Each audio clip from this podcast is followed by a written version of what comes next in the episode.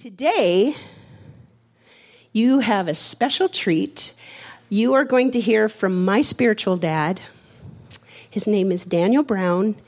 And uh, when I was a really, really new Christian, really broken, I walked into a church in, in Santa Cruz area, California, Aptos, church called the Coastlands. And as soon as I walked in, I knew I was home. But not for long, because the very first Sunday that I was there, Daniel announced that they were going to be planting a church in San Jose. Daniel and his wife Pamela planted the coastlands in 1980, 84. What? 84. Okay. They planted this church in 1984 and they pastored there for 22 years. And now the Lord has released them from that and, and years ago, and Daniel has been traveling around the world teaching, and he puts on, I think, a million frequent flyer miles a year or something like that. It's, it's an estimate. He puts on a lot of miles. He speaks in all different uh, all different countries, so there are different languages. So he typically has to use a, an interpreter. So today is a treat for him because he can just plow ahead and talk to you. His word is very profound. Um, he has a really specific and uh, I think a really significant word for us today. He's going to be talking to us about prophecy. And he claims that he's finishing up the Sermon on the Mount. So you're just going to have to come back next week and figure out what the heck we're doing. So I don't really know. And there's, there's Amy again. Oh, I see Amy. So um, I just want to say that. Um, we are really blessed and honored to have Daniel as our spiritual dad, as our spiritual covering. I feel very safe and protected and cared for by Daniel because he really genuinely loves us. He loves this church. He loves you. He loves me. And um, he's not afraid to bring correction to me if I need it, which is pretty frequently, even though he's very, very gracious.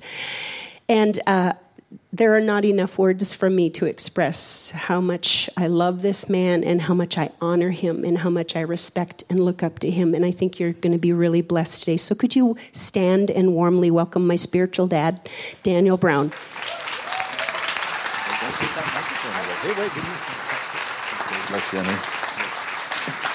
Hallelujah. Thank you. Thank you. Yeah, you may be seated again. Thank you. Well, the story, as I got it, was that you guys have been on this, this Sermon on the Mount. And it's like Mount Everest or something. You've just been climbing and climbing and climbing for decades. And last week, your pastor promised that we were going to finish the Sermon on the Mount this week.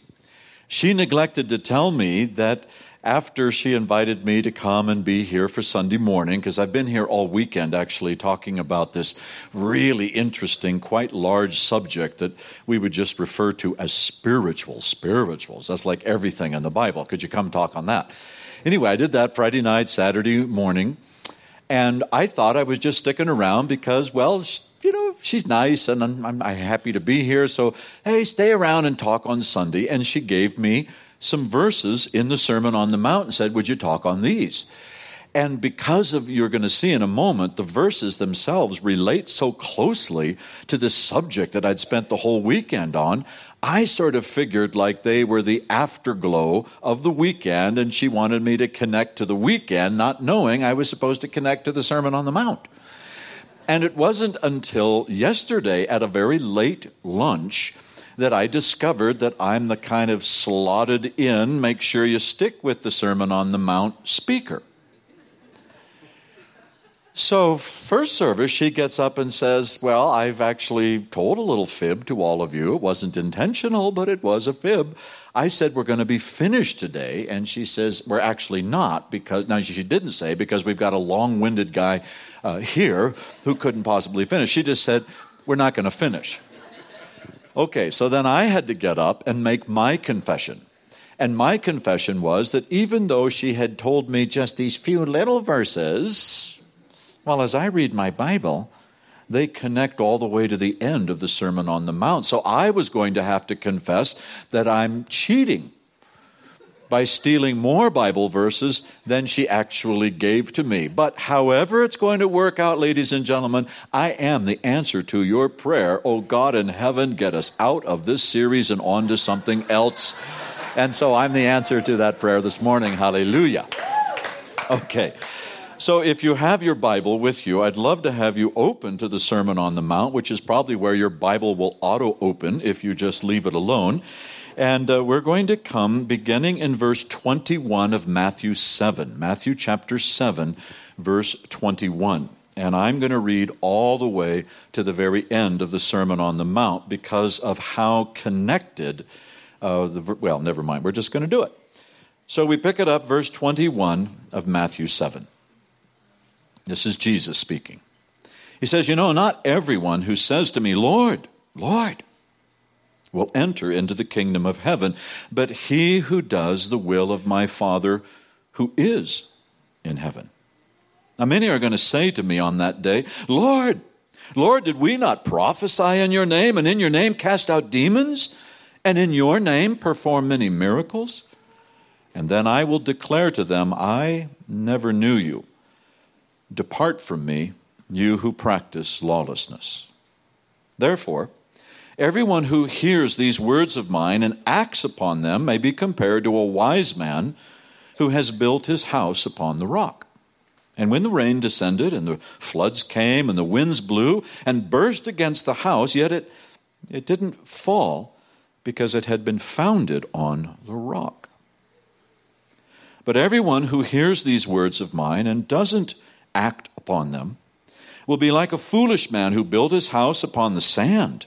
And the rain descended, the floods came, the winds blew and burst against that house, and it fell, and great was the fall. Therefore, or excuse me, uh, the, the result was that when Jesus finished teaching these words, the multitudes were, were amazed at his teaching for he was teaching them as one having authority and not like the scribes. Depart from me. I never knew you. These are pretty sobering, pretty strong words. And I'd like to, if I could, set the um, sort of the spiritual landscape, a context for what was happening at the moment when Jesus is uh, declaring the Sermon on the Mount, when he's doing these teachings. Because really, the Sermon on the Mount is, is we would say, it's really the beginning of the teaching ministry that Jesus has that is going to stretch a little over three years until ultimately he's crucified and, and raises from the dead. So, this is his introductory statement to a world that doesn't really have any context for what Jesus is going to say. And at the time that Jesus came into the world, the Bible refers to it as the fullness of time, a time that God had been waiting for from the very first sin of Adam and Eve in the garden, a moment when he was going to secure and redeem and rescue and forgive the world for all of its wrong through sending his son to die that, that his blood could wash away our sins. In the fullness of time, the moment that God has been anticipating, that every single prophet in the Old Testament was referencing and speaking about. And though they didn't know exactly what was going to happen, they didn't know precisely the moment that it would happen, every uh, kingdom player, every spokesperson, every teacher in the Word of God had an understanding the day is going to come when God will turn everything upside down and bring true justice, freeing the oppressed from the oppressor, and turning the tables on all the wicked forces and powers that press into us and do such harm. The moment had come. Now, Jesus is not accidental in what he says and why he ends this glorious message, the Sermon on the Mount, filled with so many intriguing and sometimes a little bit hard to understand statements. It's not an accident that he concludes his main first message to a world with a warning about all of the spiritual others that will come with messages, that will come with rules, that will come with religions, that will come with suggestions, and try to flood into this sort of vacuum that gets created. It's not an accident that he warns us beware. There will be many people who try to suggest that they have the answer, that they are the truth, and I beseech you, pay attention to no other. Now, again, when I, when I set the landscape for just a moment, if you remember way back when, when, uh, when baby Moses was born, at that time, the ruler of the natural world, Pharaoh, uh, impelled and pressed by the hater of the works of God, the devil, that Pharaoh had issued an edict that all male uh, babies born to the Jews should be killed. And we know that he did this because somehow the devil sort of understand that God was going to send a deliverer who would set God's people free. And though the enemy didn't know precisely what would happen, uh, he, he, he inspired a natural leader to try to eliminate that deliverer before he was even born. That's why the miracle of Moses being saved, because his parents wouldn't, uh, you know, wouldn't destroy him, is such a big deal. The enemy hates any redemptive, recovering work of God. And he sets himself to oppose it in very grotesque, very blunt, very, very primitive ways. I'll just wipe out all the kids. And then we find the New Testament corollary to that when Jesus is born, remember the story of the Magi. And Herod said, So when exactly did that star appear? And they explained to him, Well, we've been following it for about two years. And Herod's like, Oh, very interesting. And as soon as those magi have, uh, have left, what does he do? He sends his soldiers to kill every youngster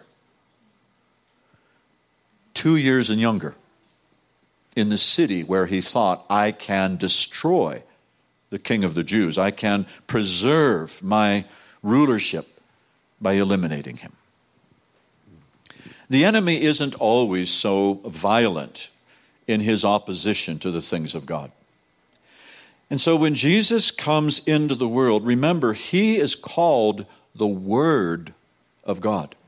He is the, uh, that word logos, word, uh, we could translate He's the conversation.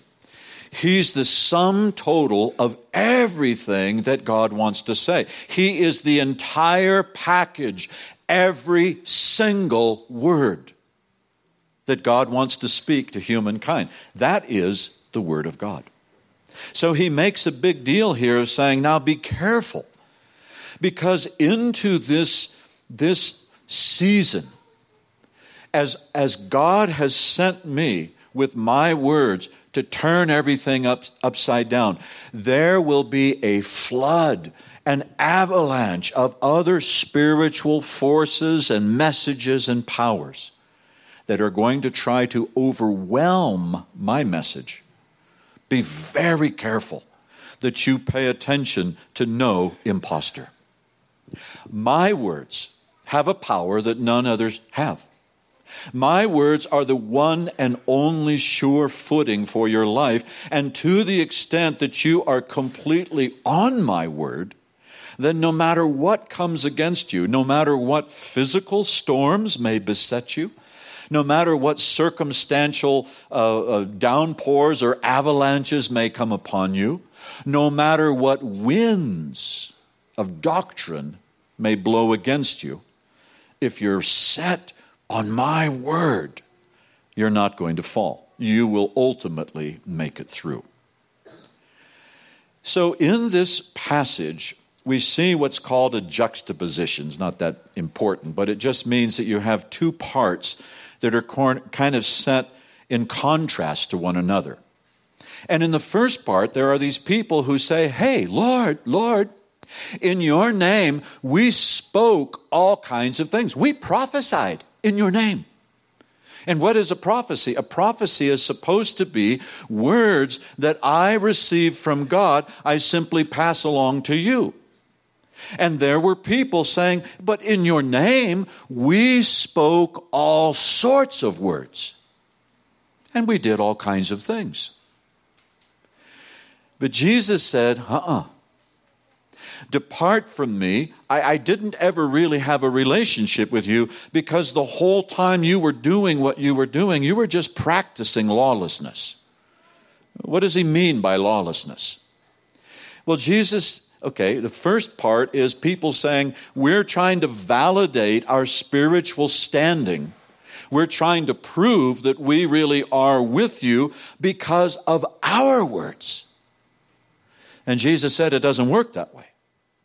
What gives you eternal standing with me are not the words that you speak, are not the deeds that you do, even if you do them in my name.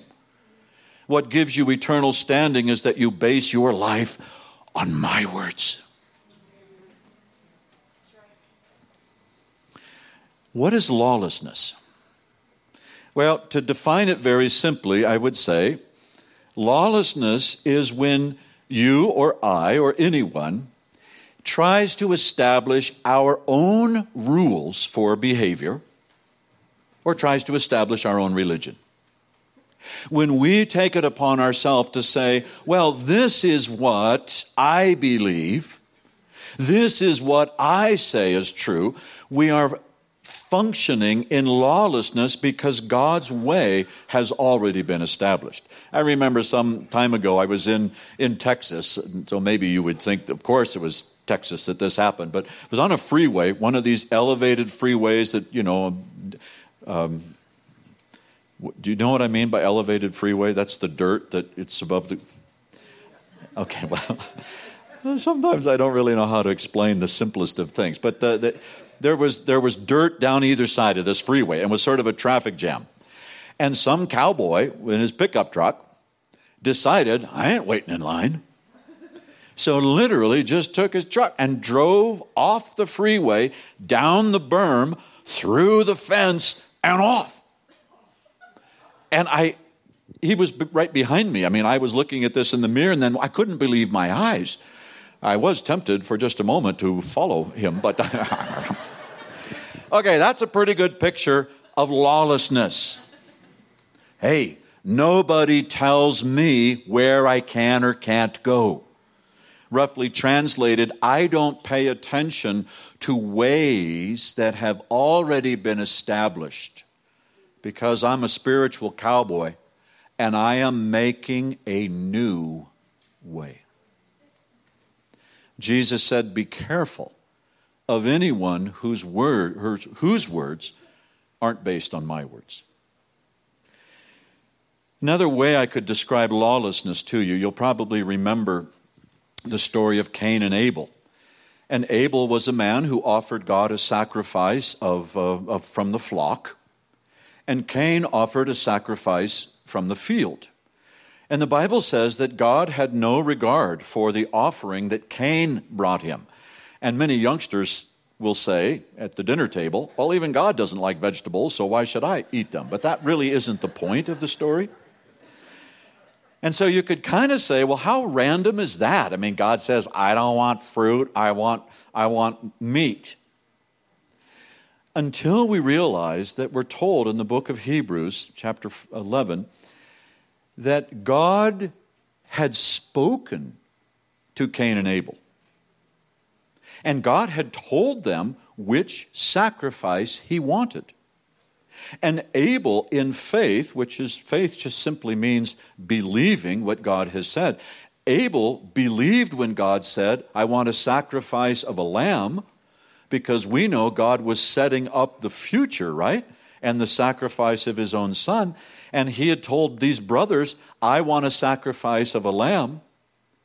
Abel listened to God, did what God said, but Cain didn't. Cain thought to himself, well, hey, sacrifice, you've seen one, you've seen them all. What's the big difference? As long as I am making a sacrifice, because that's the spiritual activity, right? I'm free to make any kind of religious activity that I want. And as long as I point it toward God, it's okay. That is lawlessness.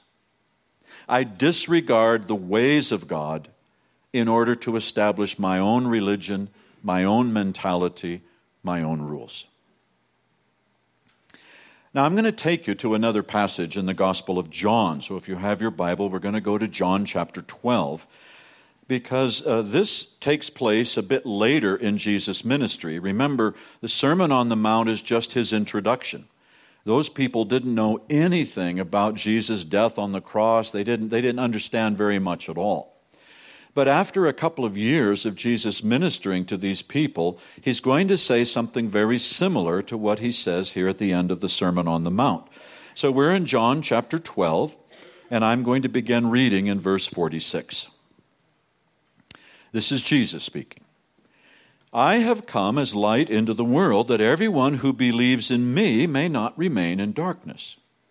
If anyone hears my sayings and does not keep them, literally doesn't pay attention to them or disregards them, uh, he says, if anyone doesn't keep, if anyone hears my sayings and does not keep them, I don't judge him because I didn't come into the world to judge the world.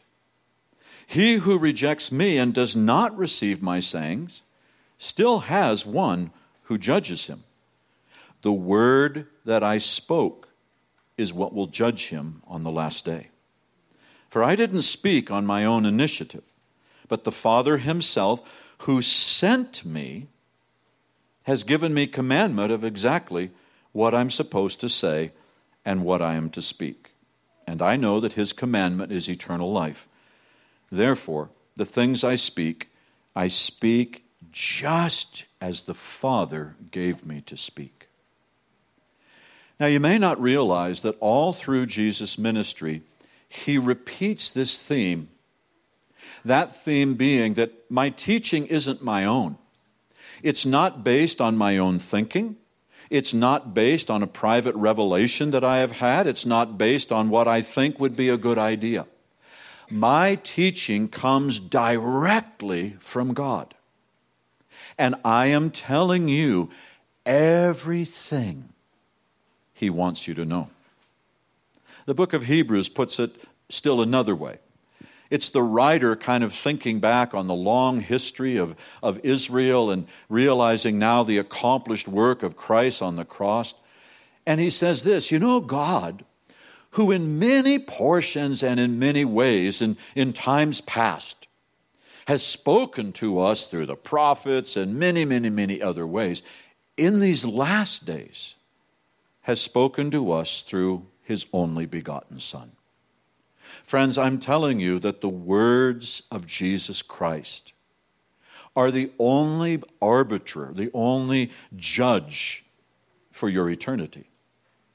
And Jesus said, if you really pay attention, if you base your life on my words, I am the Word of God. I came into the world to bring forgiveness. My whole purpose for coming was to announce to you that, that righteousness comes on the basis of faith. Righteousness is simply on the basis of you believing. You hear the connection, my words, believing. And many of us, inside of our own self, just our own flesh, will kind of want to say, well, that's, that's just a little bit too easy. And we will, in our own efforts, sincere, even, even spiritually wanting to do better, be better. Uh, yeah, Lord, I'm, I'm, I'm with you we are sometimes guilty of making our own rules. The rules that go like, like this that, well, you know, just believing in what Jesus has done isn't quite enough. That you better up the ante a little bit more. You better get way gooder. Yeah, all right, now I'm talking your Utah language, huh? Okay, all right. And it sounds uh, reasonable. It, sounds spiritual. Uh, yeah, oh, yeah, yes, okay, okay. So I'm going to try, try, try, try, try harder in a religion that is lawless, making my own rules and just driving over the way that Jesus already made through his death, his resurrection. And I believe, Jesus, in your forgiveness. I take you at your word and I invite you to wash away my sins. That is the message that Jesus came to share. Not his own words. And again, several times in the Gospels, the audience listening to Jesus will make the comment that we just read there at the very end of the Sermon on the Mount. Wow. When he was done talking, people were like, Who is this guy? And when he speaks, he speaks with such authority. Not authority, but such expertise. Oh my goodness. Everything he says penetrates my heart this is a man who knows what he's talking about. He's not like those religious mumbo jumbo people. Where did Jesus get his authority? He was even asked. People had said to him, Okay, how did you get so smart? You didn't even go to university. And he says, It's quite simple. My teaching doesn't originate from within me. Whatever the Father speaks, I repeat whatever he does, I simply uh, mimic, mimic what he does. And the authority that Jesus Christ has is that he is the direct spokesperson of God. Hmm. You know, one of the things I love about him? Kids like him. So when I was pastoring, I had this theory if kids don't like you, neither do I. so whatever you need to do to kind of fix your religious, crusty exterior so that you can relate to children, uh, you probably should, should do. Now, make no mistake, there is judgment in the world. But I I find myself wanting to smile and weep at the same time sometimes because there are floating around in the in the circle of the body of Christ I think probably well-meaning men and women who are self-styled prophets or prophetesses and I think to myself, I don't know if actually you've read the whole Old Testament because when you come with words from the Lord, and you know, you can, you can hear it coming. It's like, thanks, you don't even need to speak. I get it. I'm a filthy dog. God hates my guts. Right. Did I, did I nail the prophecy you were about to give me? And they kind of come at you like, like, and they always want to talk about judgment. Again, I'm sure they've read some pages in the Old Testament, but I'll tell you a secret. Even the scariest stories in the Old Testament, when you think, oh my goodness, God really judged those people, just read a few more chapters and you'll discover that He brings everything back around and is using it all for their good. So these half baked, self styled prophets want to announce judgment of God so you can get it out God in the church. Oh, well, if they would read this passage, they would know, and one other one a little earlier. Do you know that God has actually given all judgment into Jesus' hands? Hmm. That means He's not judging anybody. He's given all judgment into Jesus' hands, and what does Jesus say? I'm not judging anybody either. Now, you should know there will still be judgment. And what will judge you on that day is not me. It doesn't even have to be the Father. Because we have spoken words. And those words will ultimately decide your eternity. That's why Jesus said, listen really carefully and base your life on my words.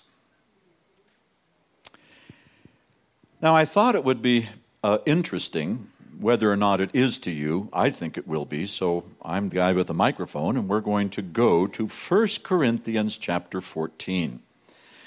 Because, as I mentioned, 1 Corinthians 14, uh, as I mentioned, there is a little bit of confusion among some people about the nature of the words of God or judgment or prophecy and things of that nature.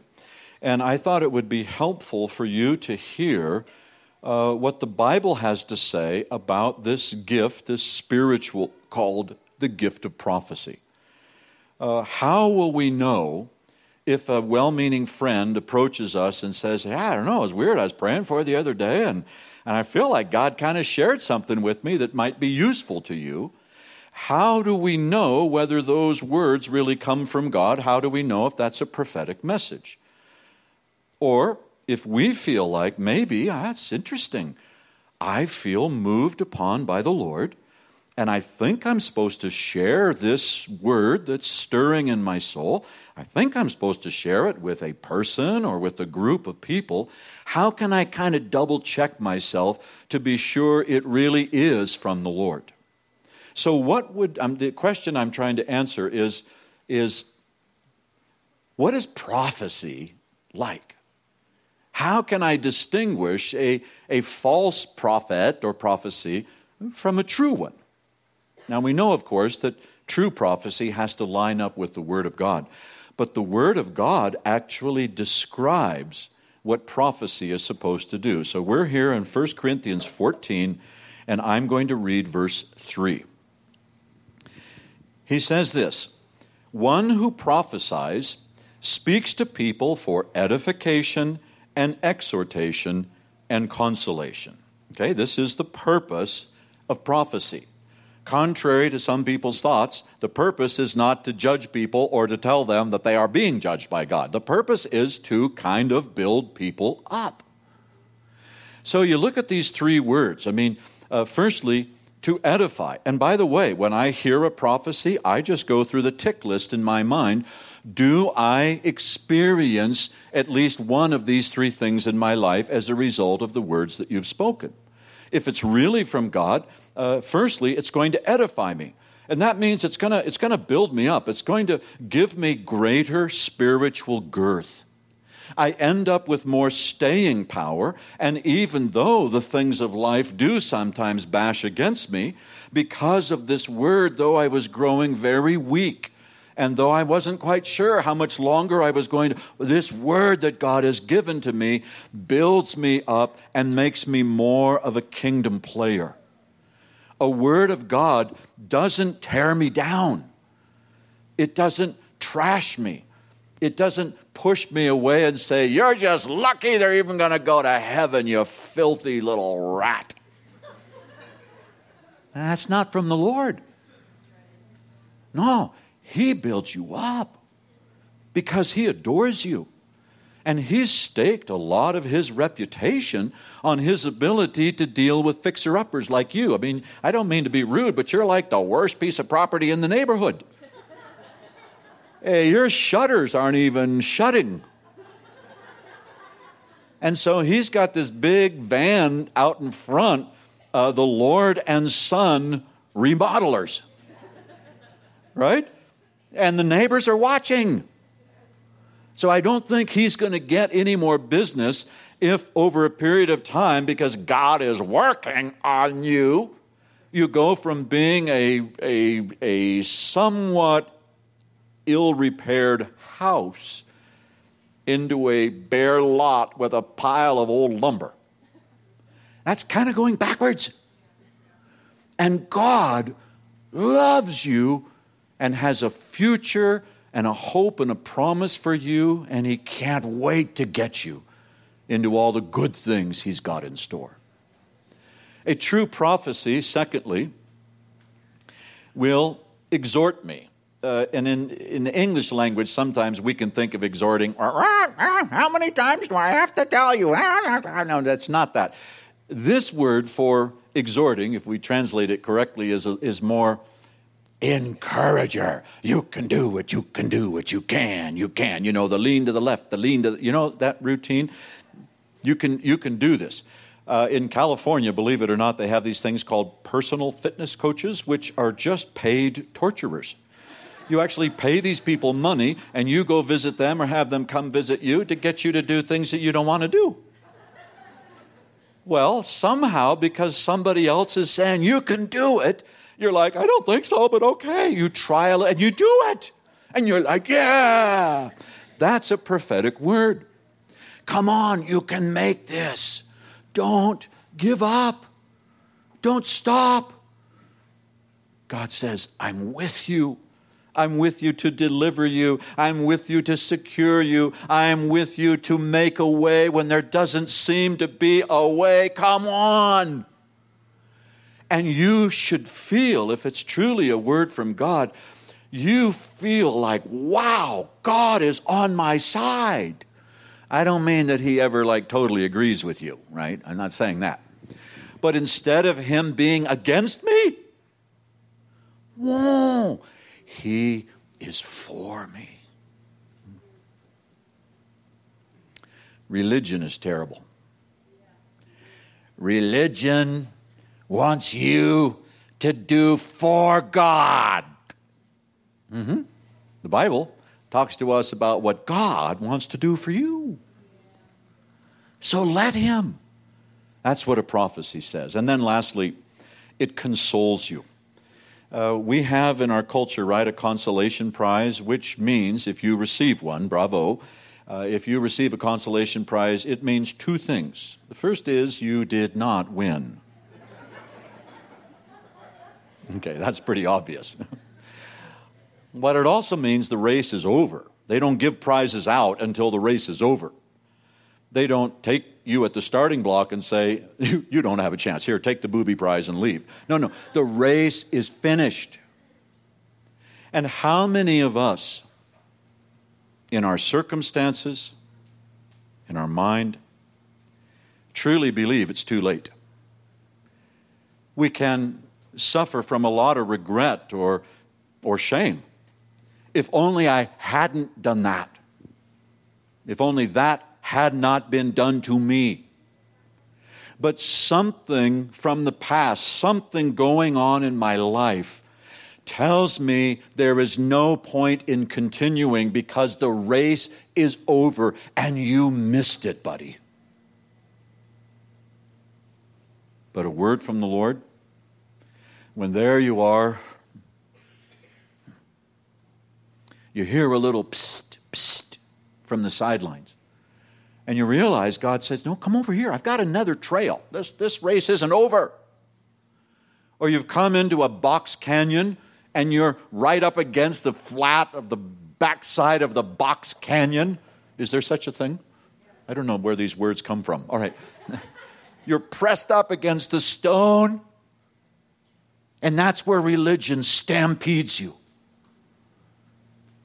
just so you know how bad you are. And there I am, pressed up against the dead end. Hmm. And God says, Hey, over here, over here. And I discover that what I thought was a stone wall, there's actually a little crevice. And I can slide through that crevice out into the most beautiful valley. When religion tells you you're finished, the King of Heaven says, Oh, sweetness, I'm just getting started.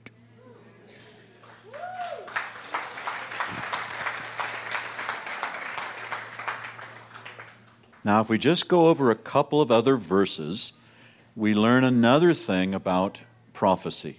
It's found in the same chapter, 1 Corinthians 14, And I'm going to read verses 24 and 25. Okay. If all prophesy, and an unbeliever or an ungifted man enters, he is convicted by all and he's called to account by all. And the secrets of his heart are disclosed, and he will fall on his face and worship God, declaring that God is certainly among you. Okay, so picture this scenario, if you will. Uh, we've already learned just a few verses earlier that prophecy is supposed to build you up, it's supposed to encourage you to keep going, and it's supposed to let you know it's not too late. So then, when you read these verses and you listen to the language, it can seem almost the opposite of what just got spoken. Because it says, there you are as a group of believers, right? And an ungifted person, non Christian, comes in the room and then you begin to prophesy. And the prophecies are basically, We're calling you to account, you pervert. We know the sickness of your heart, and you've been found out. Well, Number one, that wouldn't really fit with the tone of what we just learned about being edified and encouraged. You, know, you can feel the Lord saying, Yeah, come a little closer. Now I got you, you nasty. It doesn't make sense. And when you study the original language a little bit, you realize it's really more like this that when a person who doesn't know all these strangers and, and several of them are prophesying, and the details of their prophecy, this person, oh my goodness, they, they overlay my heart so perfectly. It's like obviously custom made. God is talking to me. They know you don't know these things that are hidden in their heart. It's not their nasty things, it's just stuff you don't know.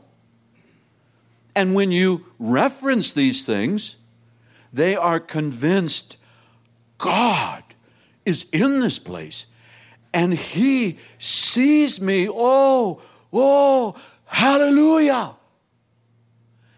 That's how the verses end. He praises God, He doesn't walk away in shame.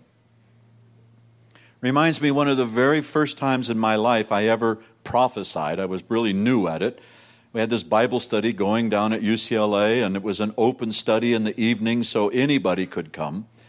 And one particular week, in addition to the 40 or 50 uh, others who were there, this couple walked in, and I know I'm dating myself, and if you nod knowingly, you will date yourself. So hold your hold your head steady. Do not do not nod when I ask you, you know what I mean when I say that this guy looked exactly like Charlie Manson. Oh, I didn't even tell you to not make a, a noise. Okay, so you are old if you know what I'm talking about. He had the hair, the scary kind of a look. And I was of two minds when he came into this Bible study. It's like, um, oh, uh, hallelujah, I think. Oh, yeah, good, good, good that you're here. And the other part of my mind was, but I kept going. We did our Bible study, and at the end of it, again, one of like maybe the third time in my life I'd prophesied, I shared this picture of God's longing to wrap his arms around this man. But the detail that I didn't know, except I'm just sharing what I saw in my mind, was of a long distance runner that God had been chasing for several years, just saying, Stop so I can wrap my arms around you. So I'm sharing all this, and then, you know, I was done with it, and it was the end of the study, and like, okay, thank you, good night. And this man came streaking right toward me, right up in my face like this, and I really thought, today dies Daniel Brown a very young minister of the gospel, part time, by the way. And you know what he said to me? He says, How can I be saved? This God of yours, he's here. Because no one knew. I used to be a long distance runner in high school. And when you said that, and that God was chasing me to wrap his, I knew it was God three years ago, that's not when I was in the university. You're thinking, how old is he? No, no. It was long ago I was at the university. But three years ago, I was privileged to go to the state of Washington to celebrate the 30 year anniversary of the church that this man and his wife established. I'm telling you, that's like, yeah, that's wonderful.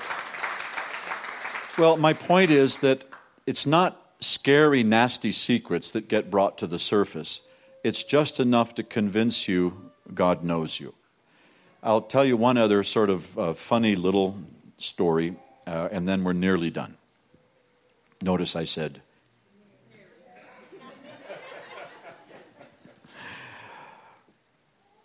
when I was a less experienced minister, let's just say, I was privileged to have oversight over a, a, high school age group at a very large church. I wasn't the person who taught the group, but I, I was sort of the pastor of the pastor who did teach it.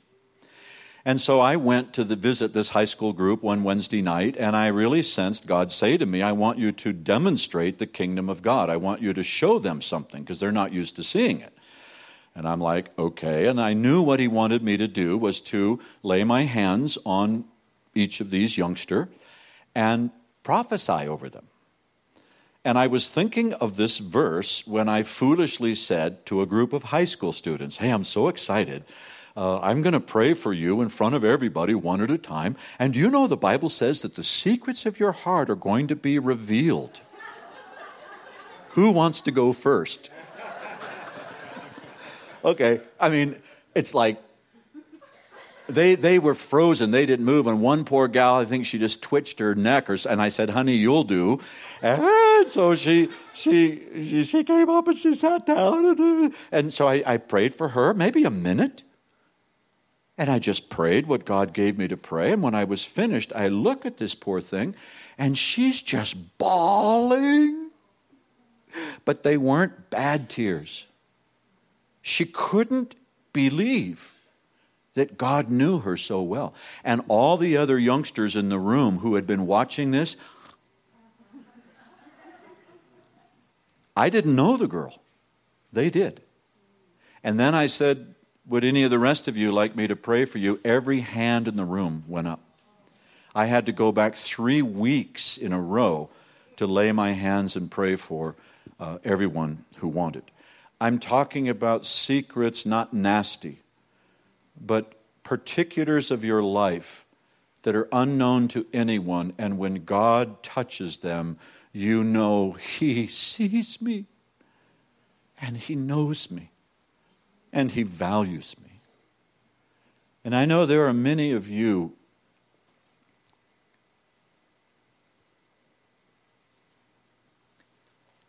who are used to not being noticed. I'm just one of the pack. Nobody really cares specifically, particularly for me. But you have a God in heaven who does. Paul concludes this chapter, and I'm, so will I, in verse 36 he apparently is having to deal with some pseudo religious people uh, who have the idea that their, their prophetic insight into the things of God have elevated them to a place that now they don't have to be accountable to anyone. Because I am a man of God, I am a woman of God. And so these people have apparently been barging into and overturning proper order, just kind of throwing their weight around and saying, well, this is God, because they're very spiritual. And so Paul is going to now correct these hyper spiritual people when he asks them, okay, guys, was it, was it from you that the word of God first went forth, or, or has it come to you only?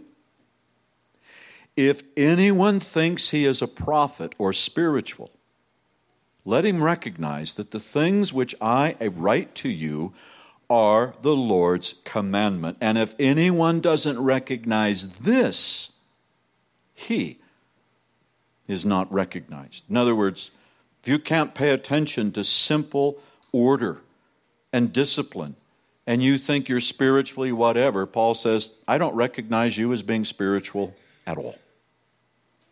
Therefore, my brethren, desire earnestly to prophesy, and do not forbid to speak in tongues, but let all things be done properly and in an orderly manner. Yesterday, I believe that God spoke a word to me that I think is for many of you this morning. That was the end of my sermon, by the way. Hallelujah. And, and you could hear this as a, a prophetic word.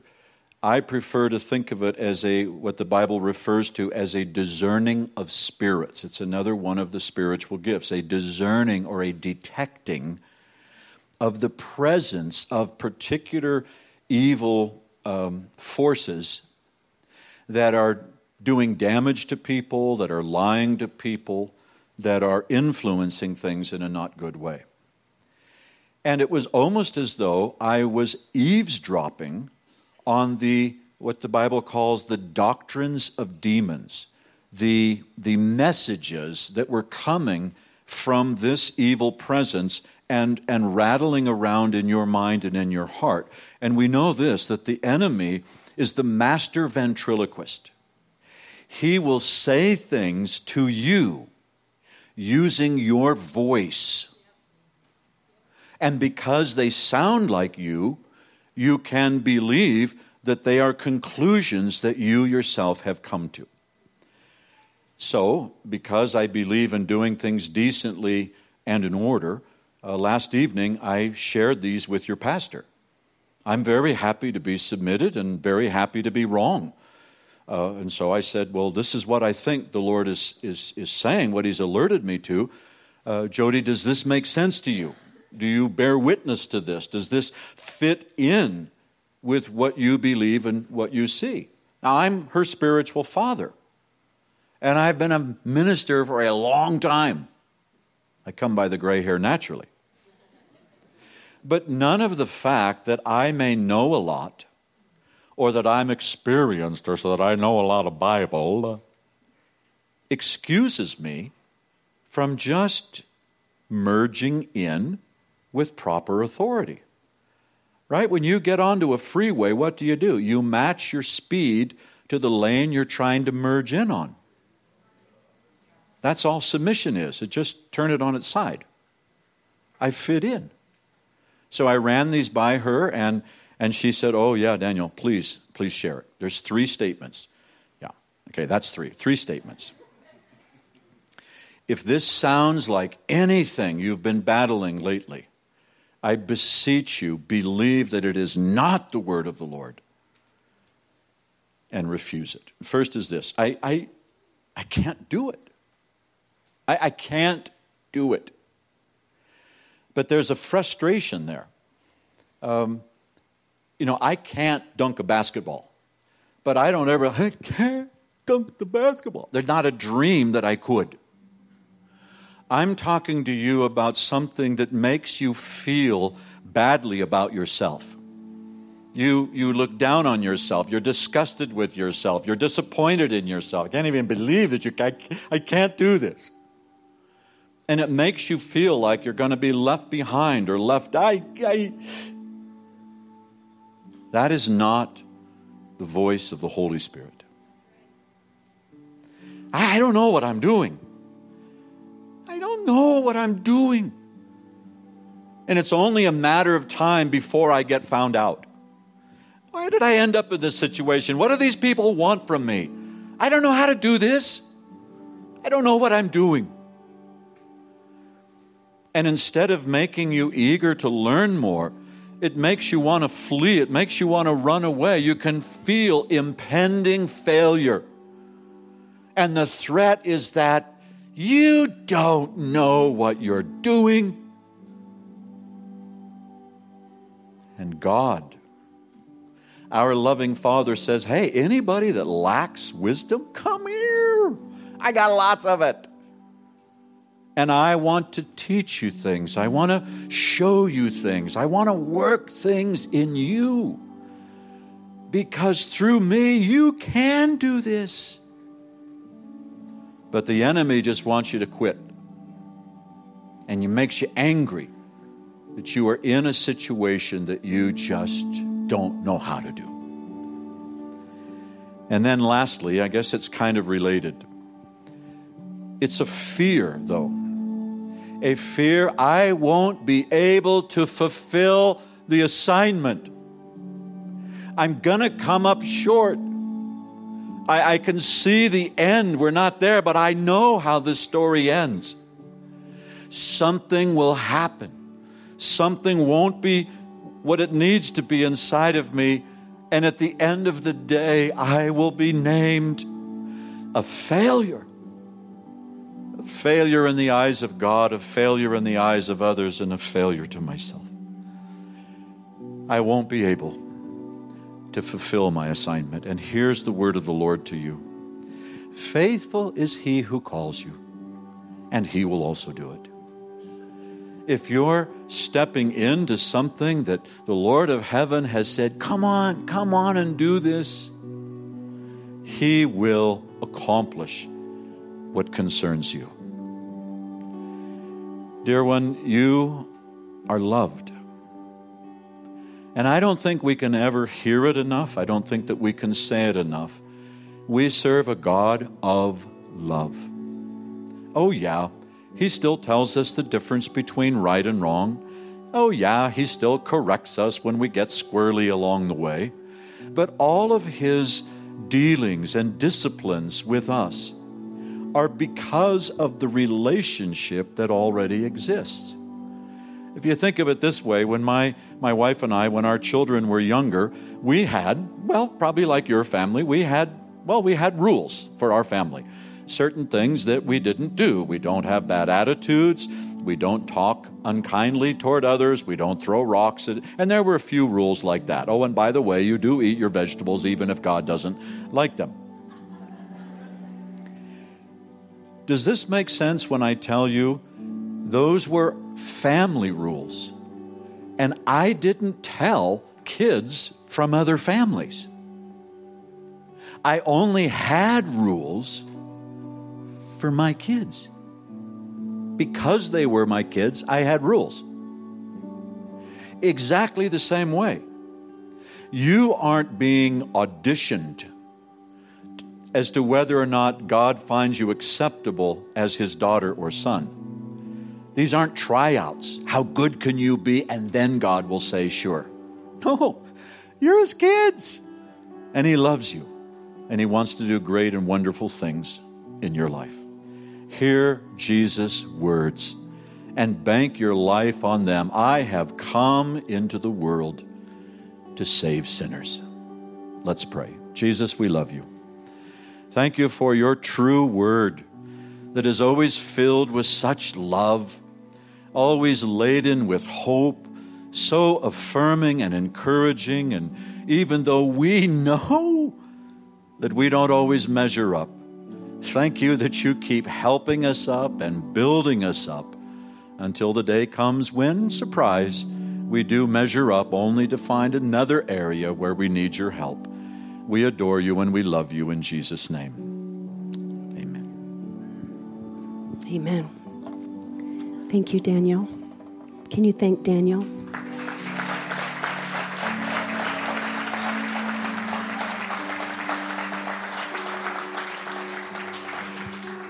So, you know, the Word of God says that when someone brings to you a word of prophecy, you should test it,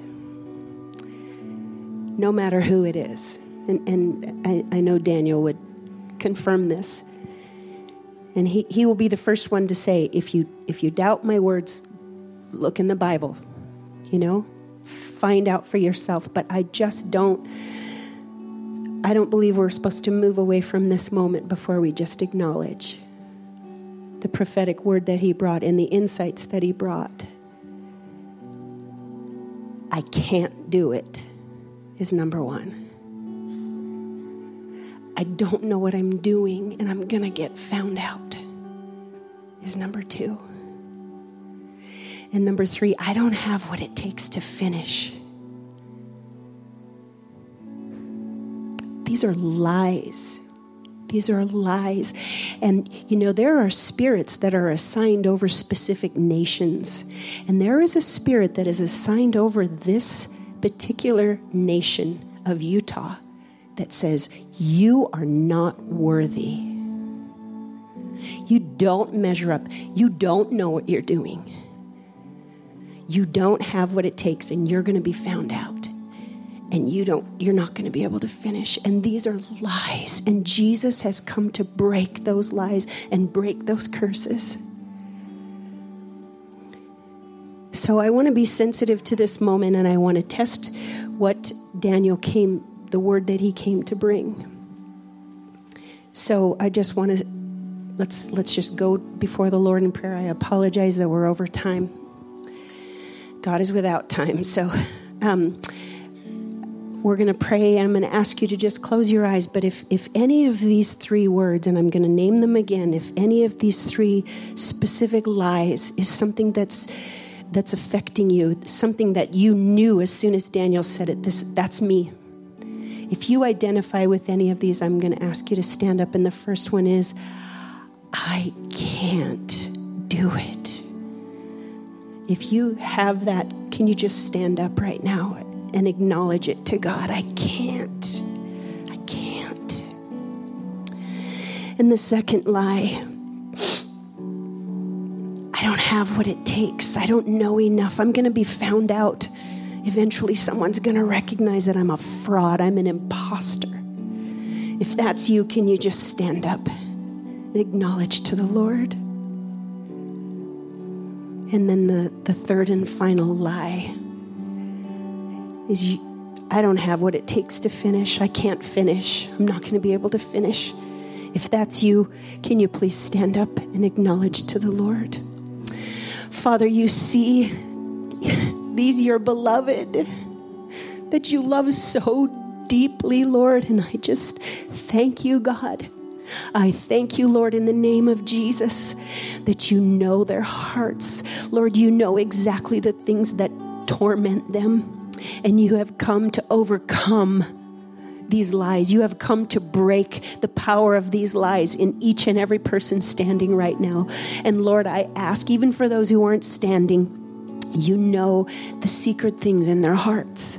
And you are the one who has come to heal and to restore and to build up and to encourage and to comfort.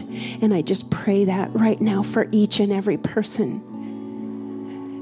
And we thank you that your promises are yes and amen. We thank you, Lord, that you have given us everything we need for life and godliness. We thank you that you are the one who called us. You are faithful and you will do it. Thank you for that. We bless you in the name of Jesus. Amen. Amen. I love you all. God bless you. Have a great week. We'll see you next Sunday.